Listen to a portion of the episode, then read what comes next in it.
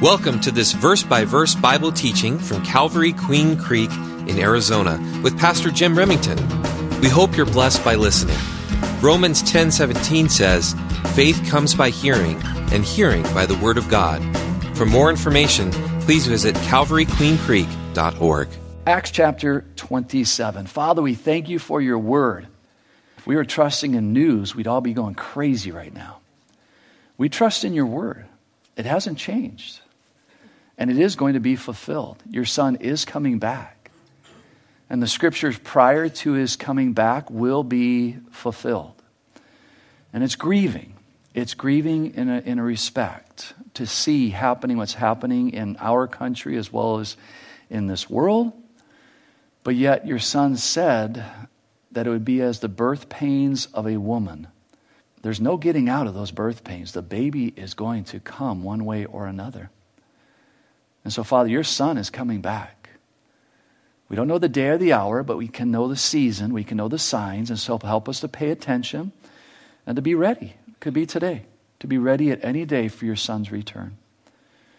Father, we thank you for your Holy Spirit. I pray for the gift of teaching. And as we're here today, Lord, help it not just be another Bible study. I really don't think we need more information. We need heart transformation. So use your Word to transform our hearts to be more like your Son Jesus, giving, loving, gracious, just, fair, for your glory, Father. Pray for the gift of teaching. In Jesus' name, amen.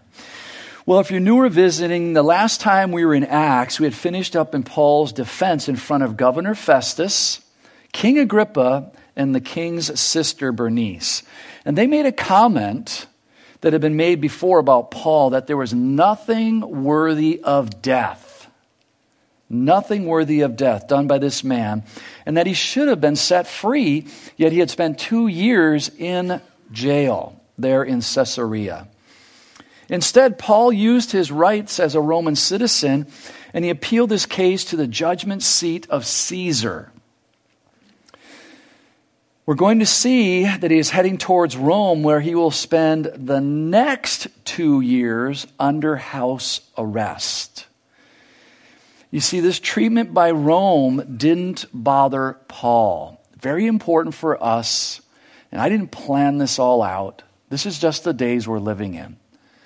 This treatment by Rome didn't bother Paul, but rather confirmed in his heart what God had told him decades earlier. And guys, we've been told centuries ago, 2,000 years ago, what is eventually going to take place. When you see the birth, the fig tree, the birth of the nation Israel, look up.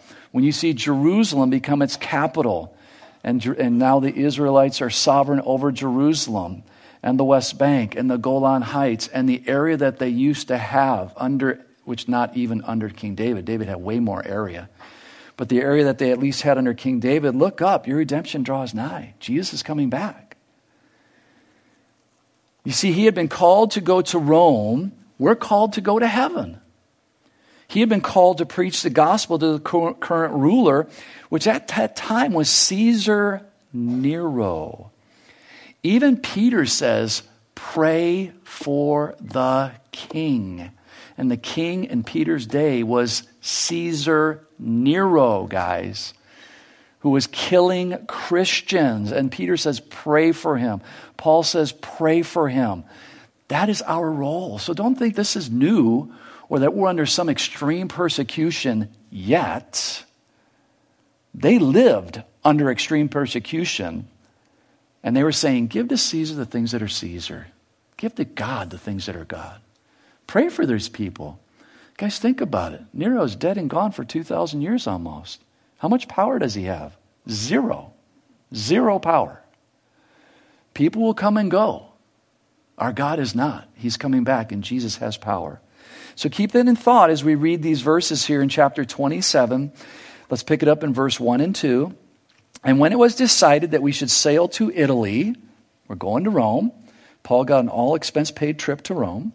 They delivered Paul and some other prisoners to one named Julius, a centurion of the Augustan regiment.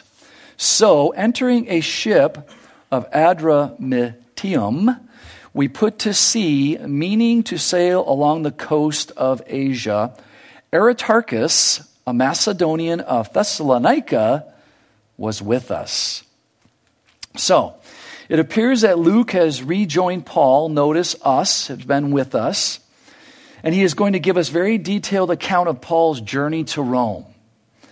We also see another brother come along of Paul named Aristarchus, and Paul mentions him in Colossians 4:10 as a fellow prisoner. As a fellow prisoner. So as we read through this account, let's keep in mind that being a child of God is not like the last 20, 30 years nonsense of Christianity, health and wealth, blab it and grab it, your best life today. Let's keep in mind that being a child of God does not always mean smooth sailing in this life. Not at all. Especially if you were fortunate enough to hang around Paul. Just like Paul's voyage in front of us, believers will have storms that appear to come out of nowhere. Who was expecting what's been happening in December of 19?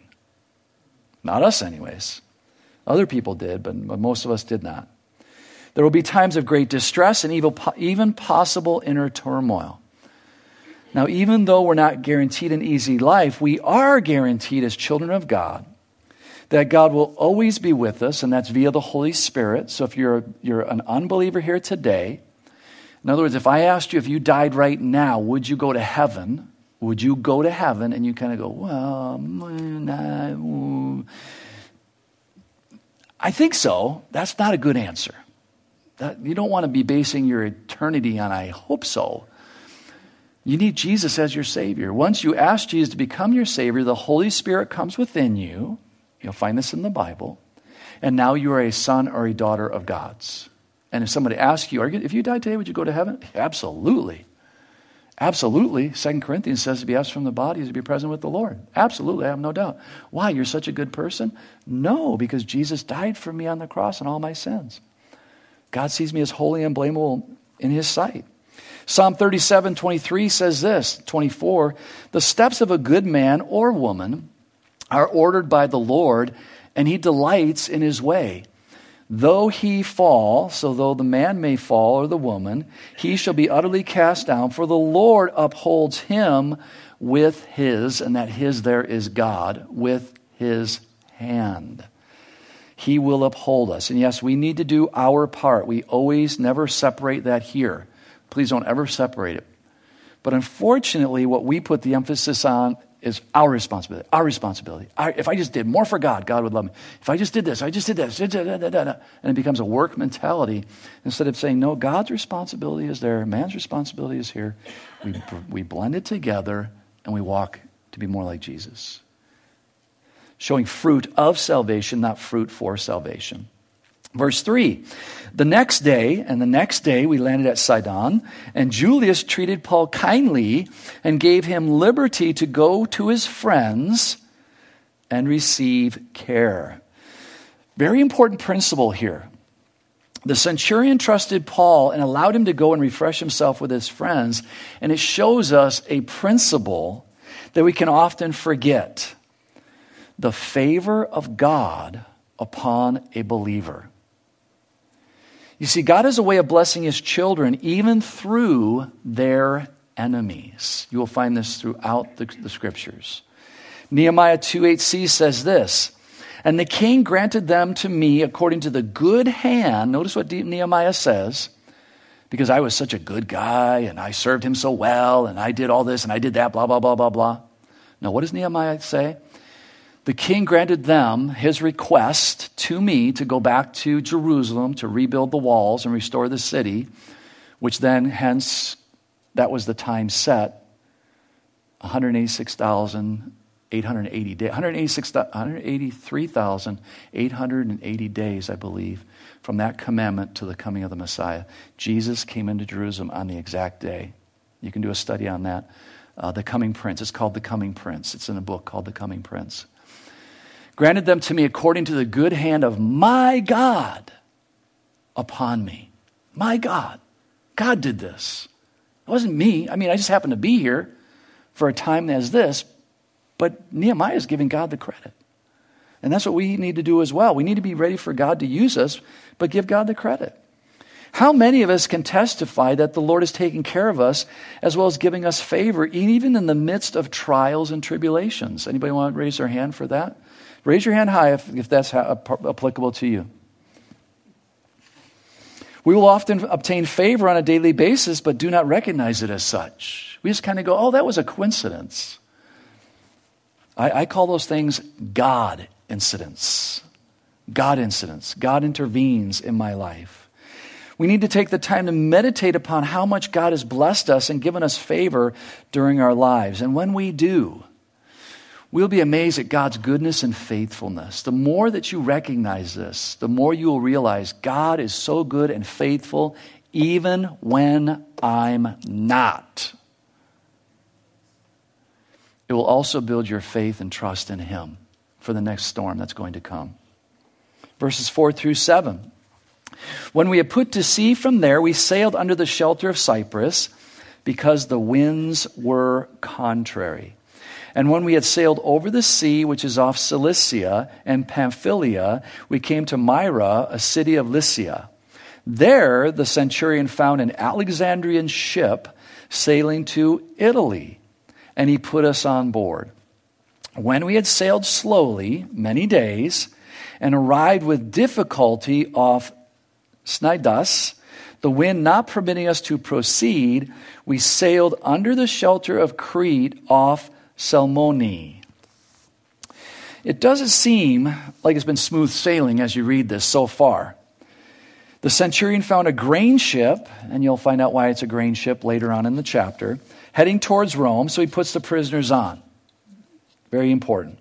We're going to learn later on in this chapter that Paul ended up having an opportunity to minister to all those who were on the ship. So as you and I, as we're going through these storms, whether it's a minor storm or a large storm, put your head down and keep plowing for the Lord. You have no idea, God does, what's at the end of the field. Keep plowing. Keep staying in the Word of God. Keep focused on what God has for you. This is what we're going to see in the life of Paul, but we're going to see something very interesting as well. Again, even in the midst of our trials, God can use us to minister to others if we're mature in the faith. Well, what do I mean by that?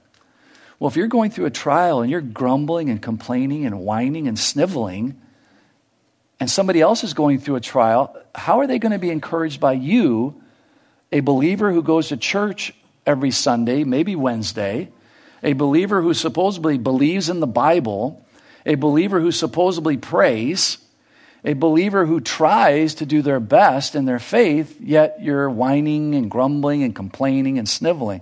Now, I understand we have emotions and we got to get them out very quickly. Get them out and get them out quickly. And then get back to God. We all have emotions. Don't dwell on them. Don't make them your compass. Very bad idea. Verses 9-11.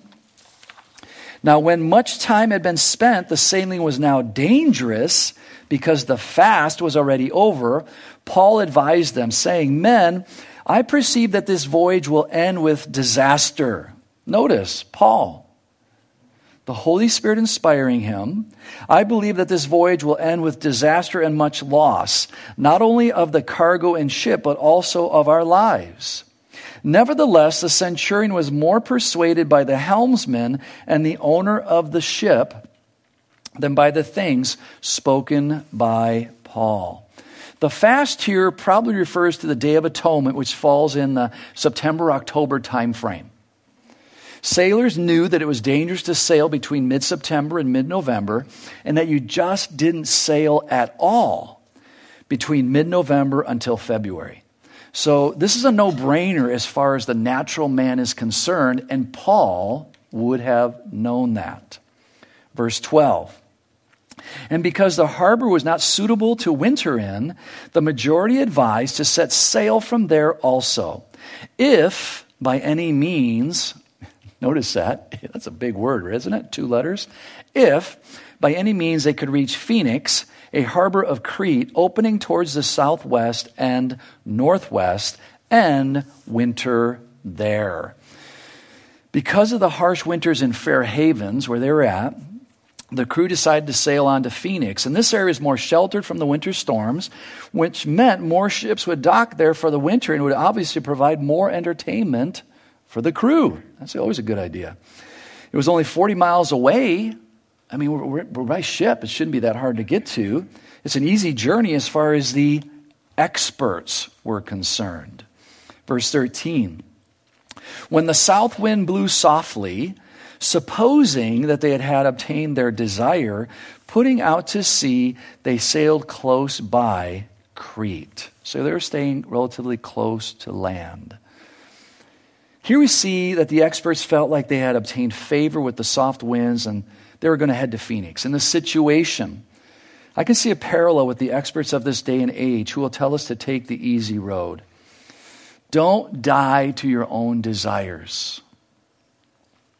Do whatever you'd like to do to fulfill those desires. Jesus didn't say that. Jesus said, deny yourself, take up your cross, and follow me daily. Follow me.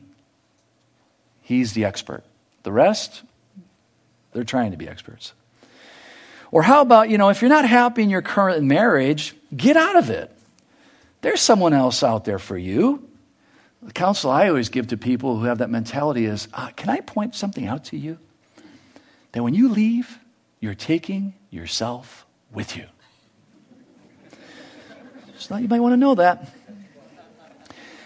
Or how about if you don't like your supervisor, then quit and find another job. Or are your parents giving you a hard time, wanting you to mature? Then run away. Life's so much easier without their demanding ideals. Any of us as teenagers ever had that thought? The rest of you are liars? Some of you, I shouldn't say all of you. Some of you are goody-goody and didn't want to run away. Unfortunately, today we live in a microwave age and a throwaway society, and I believe that mentality has rolled over into Christianity. We moved away from dealing with problems biblically, hoping they don't follow us, and that they'll just go away, which is not a biblical truth. It's a matter of the heart, and no matter where we go, we take this desperately wicked heart with us. You see, there is not necessarily an easy way out of every trial or tribulation. And I personally believe that God places us in trials to mature us to become more like Jesus. How would I know that? Well, James 1:2 says this. Your favorite verse in the Bible, right? My brethren, count it all joy when you fall into various trials. And that word trials there is a putting to proof or adversity. Thanks, James. I really need that verse. I'm going to make a plaque out of that, baby. How about 1 Peter chapter 1? Let's look at 1 Peter chapter 1. As you're turning there, again, James, the son of Mary and Joseph. Jesus, the son of Mary, not Joseph. So James was the half-brother of Jesus. First it says, my brethren, count it all joy when you fall into various trials. What does Peter say? And again, guys, remember, this is under Caesar Nero. This is under intense persecution by fellow Jews, by Gentiles. In this you greatly rejoice, though now for a little while. How long do we have on this earth? The Bible says 70 years, if through pain and anguish, and I'm paraphrasing it, because once you get over 70, I'm over 60. I think it should be after 60 years. But anyway, if by anguish you make it to 80, you've done really good. So 70 or 80 years. Now, my dad died at 100. Mom died at 95. It was, in their older years, they weren't like, wow, this is dragging on. They were saying, it went so fast. It went so fast. 90 years went fast. I hope I don't make it. 1 Peter 1, so it's just a little while. If need be, you have been grieved. Notice this. You've been grieved by various trials. There is that grieving process. I've mentioned it many times, and most of you have been here. This past year, and especially the last 3 months, there's been a lot of grieving going on. So it's natural. It's a part of this life. But Peter's saying, in this you greatly rejoice, though now for a little while. What is Peter telling us to do? Keep the proper perspective. It's also in Peter, 2 Peter, where Peter says a day with the Lord is as 1,000 years, and 1,000 years are as a day. And so most of you have heard this, but for those who haven't, when I do Sunday school, I like doing the music, and every now and then you ask a question, how long is eternity? And a little one will raise their hand, they'll go, yes, forever. Right on, it is. How long's forever? Another one will raise their hand, eternity, yeah. So for our little pea brains, I believe that the Holy Spirit gave Peter a verse. And so what I did is I took that down. I took 24 hours and divided it into 1,000 years and 1 hour of earth time. 1 hour of earth time is 41.6 years. Just to give us a glimpse. So by the time you got dressed, come here, by the time you get home, 83 years is gone. 83 years is gone. 1 month, no, what was that? So that's an hour. So 1 month is a little over 4 months, and 1 second is a little over 4 days. Got that? So you got 4, 8, 12, 16, 20, 24, 28. January's gone. Half of February's gone by now. Yeah, February's done. We're going into March. Okay? You want to have that perspective, guys. That's what Peter's saying. For a little while. Why? Verse 7. Why is it so important that we have that perspective? That the genuineness of your faith. Guys, what is the world looking at to us as believers? I mean, really, when you get rid of all the nonsense, what do they really want to see? Are you genuine? Do you really believe what you say you believe? Do you really walk the talk? That's what their deepest desire is. They might not be able to express that, but in their minds, because I was an unbeliever and I saw a believer. And that's what I was looking at. I think every unbeliever does that. Whether consciously or unconsciously, they want to know, are you for real? Do you really believe this stuff? Do you really have peace with all this turmoil that's going on? Are you trying to tell me you have absolute peace in the middle of all this? And you look at them straight in the eye and you go, I have absolute peace. You're going to rock their world because they'll look back at you and they'll see that you are totally sincere and you're not playing a game. That's what they want to see, guys. And so Peter says that the genuineness of your faith being much more precious than gold that perishes. And what are people trying to get us to buy right now? Buy gold. Though it is tested by fire. Why do we test gold with fire? We bring the dross to the surface, skim it off, get rid of it so we can have pure gold.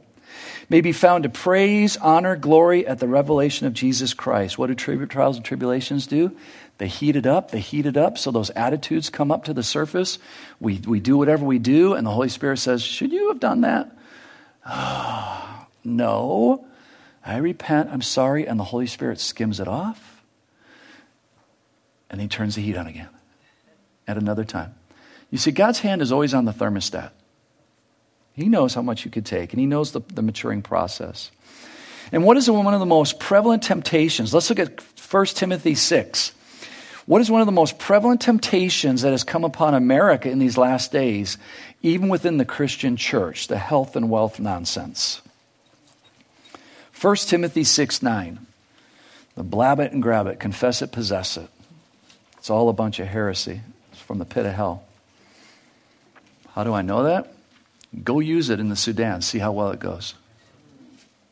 Go use it somewhere where poverty is 98% of the state and tell me how well it works. It doesn't, because it's a bunch of nonsense.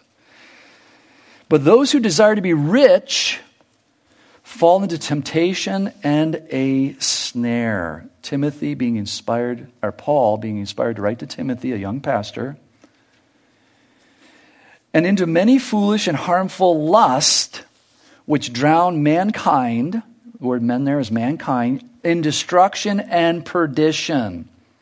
for the love of money. Not money. The love of money is a root of all kinds of evil, for which some have strayed from the faith. Notice what Paul is saying to Timothy, a young pastor. Some, because they were pursuing after money, they strayed. They've gotten off course. They've lost focus. And notice what he says, has pierced themselves through with many sorrows. But you, O man of God, flee these things and pursue what? So instead of pursuing money, pursue righteousness, godliness, faith, love, patience, gentleness. Fight the good fight of faith. That word fight there, it means to struggle, to compete for a prize. Lay hold on eternal life, to which you were also called and have confessed the good confession in the presence of many witnesses. So as we look back towards Acts, be careful of the easy way, guys. Be careful of the easy way. The way of the cross is not an easy way, but is the most wonderful way. You see, the cross is the best way and the only way to die to the desires of self and selfish ambitions. That's why Jesus said that. Deny yourself, take up your cross, which is your fleshly desires. The cross is not your mate, by the way. I should probably throw that in there. The cross is not your mate, it's your fleshly desires. Verse 14 in Acts 27.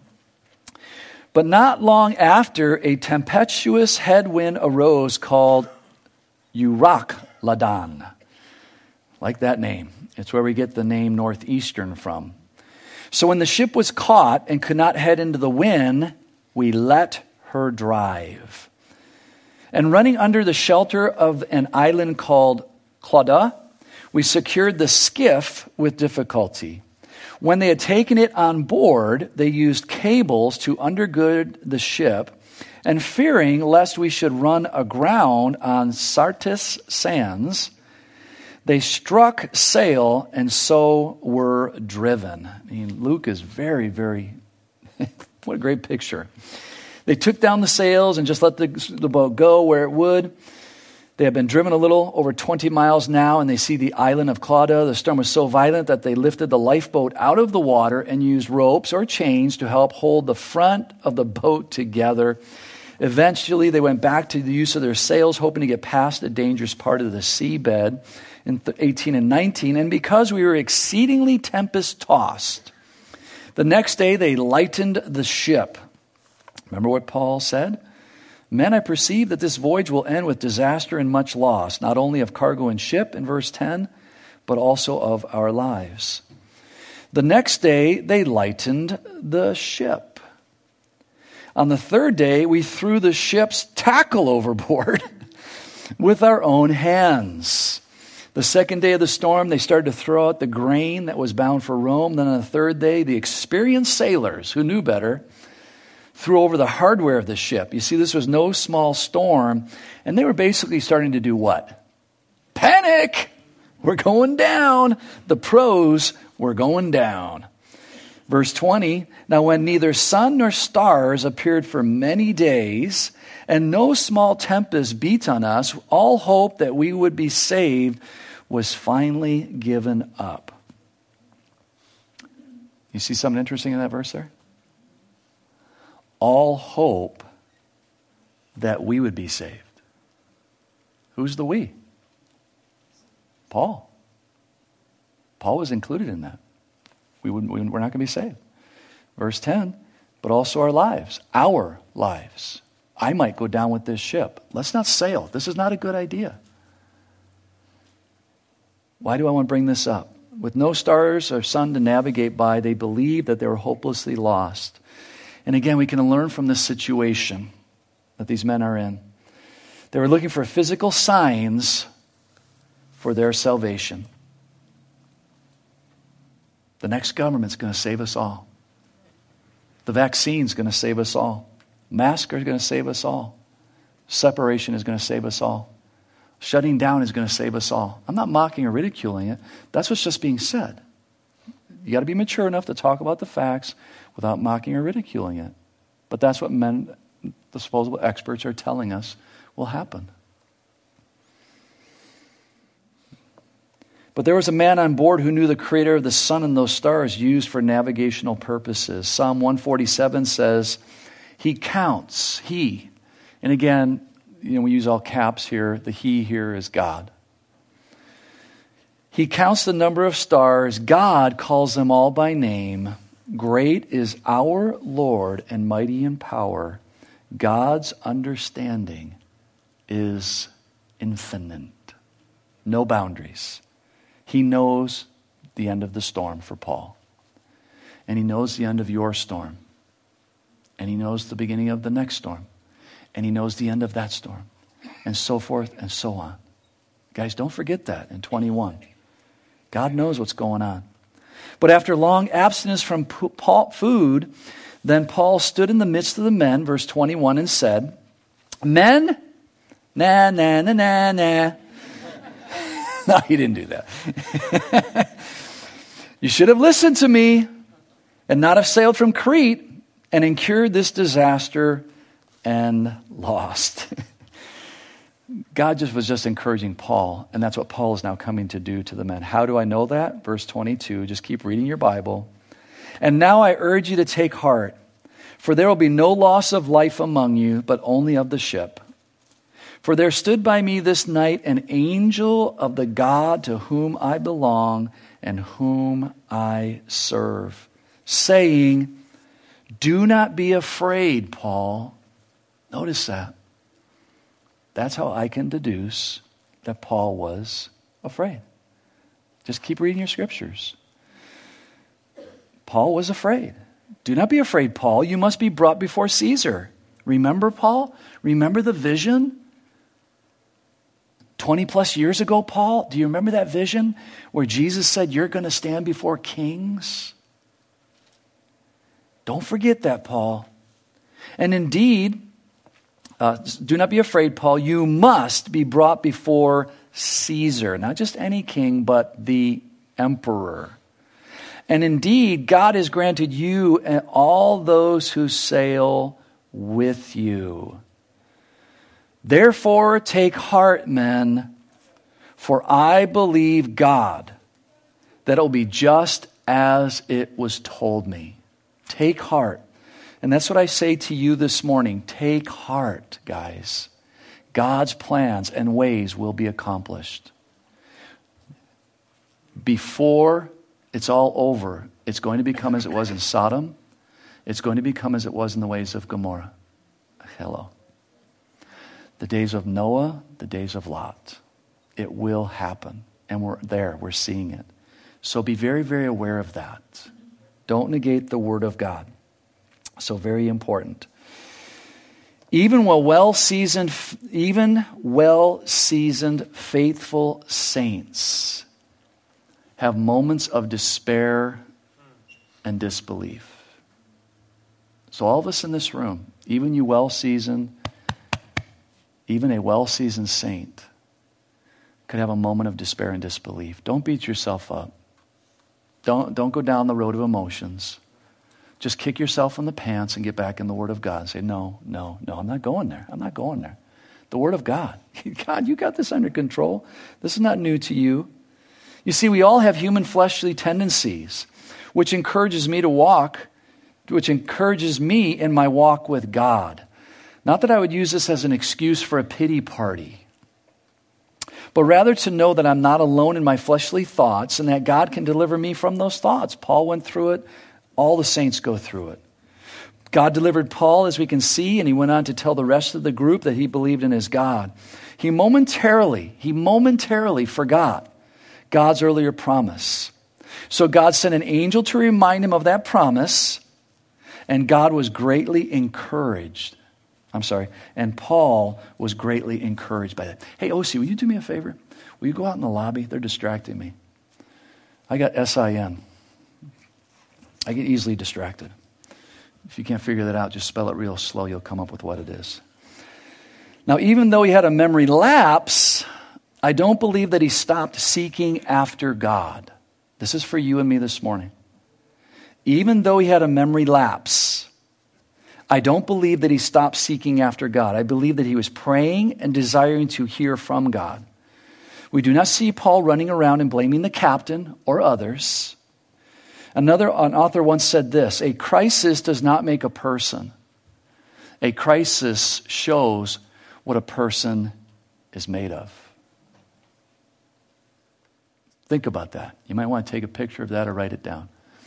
A crisis does not make a person. A crisis shows what a person is made of. Do we still seek after God in our times of crisis, or do we fall into the trap of relying upon our own knowledge and devices? Now again, God gives us wisdom and knowledge, so I'm not saying throw that all out. But where is our ultimate reliance? Paul's response shows us that he was focused on, even in his time of despair, he pointed them back to God and his ways. However, in verse 26, we'll wrap it up. However, we must run aground on a certain island.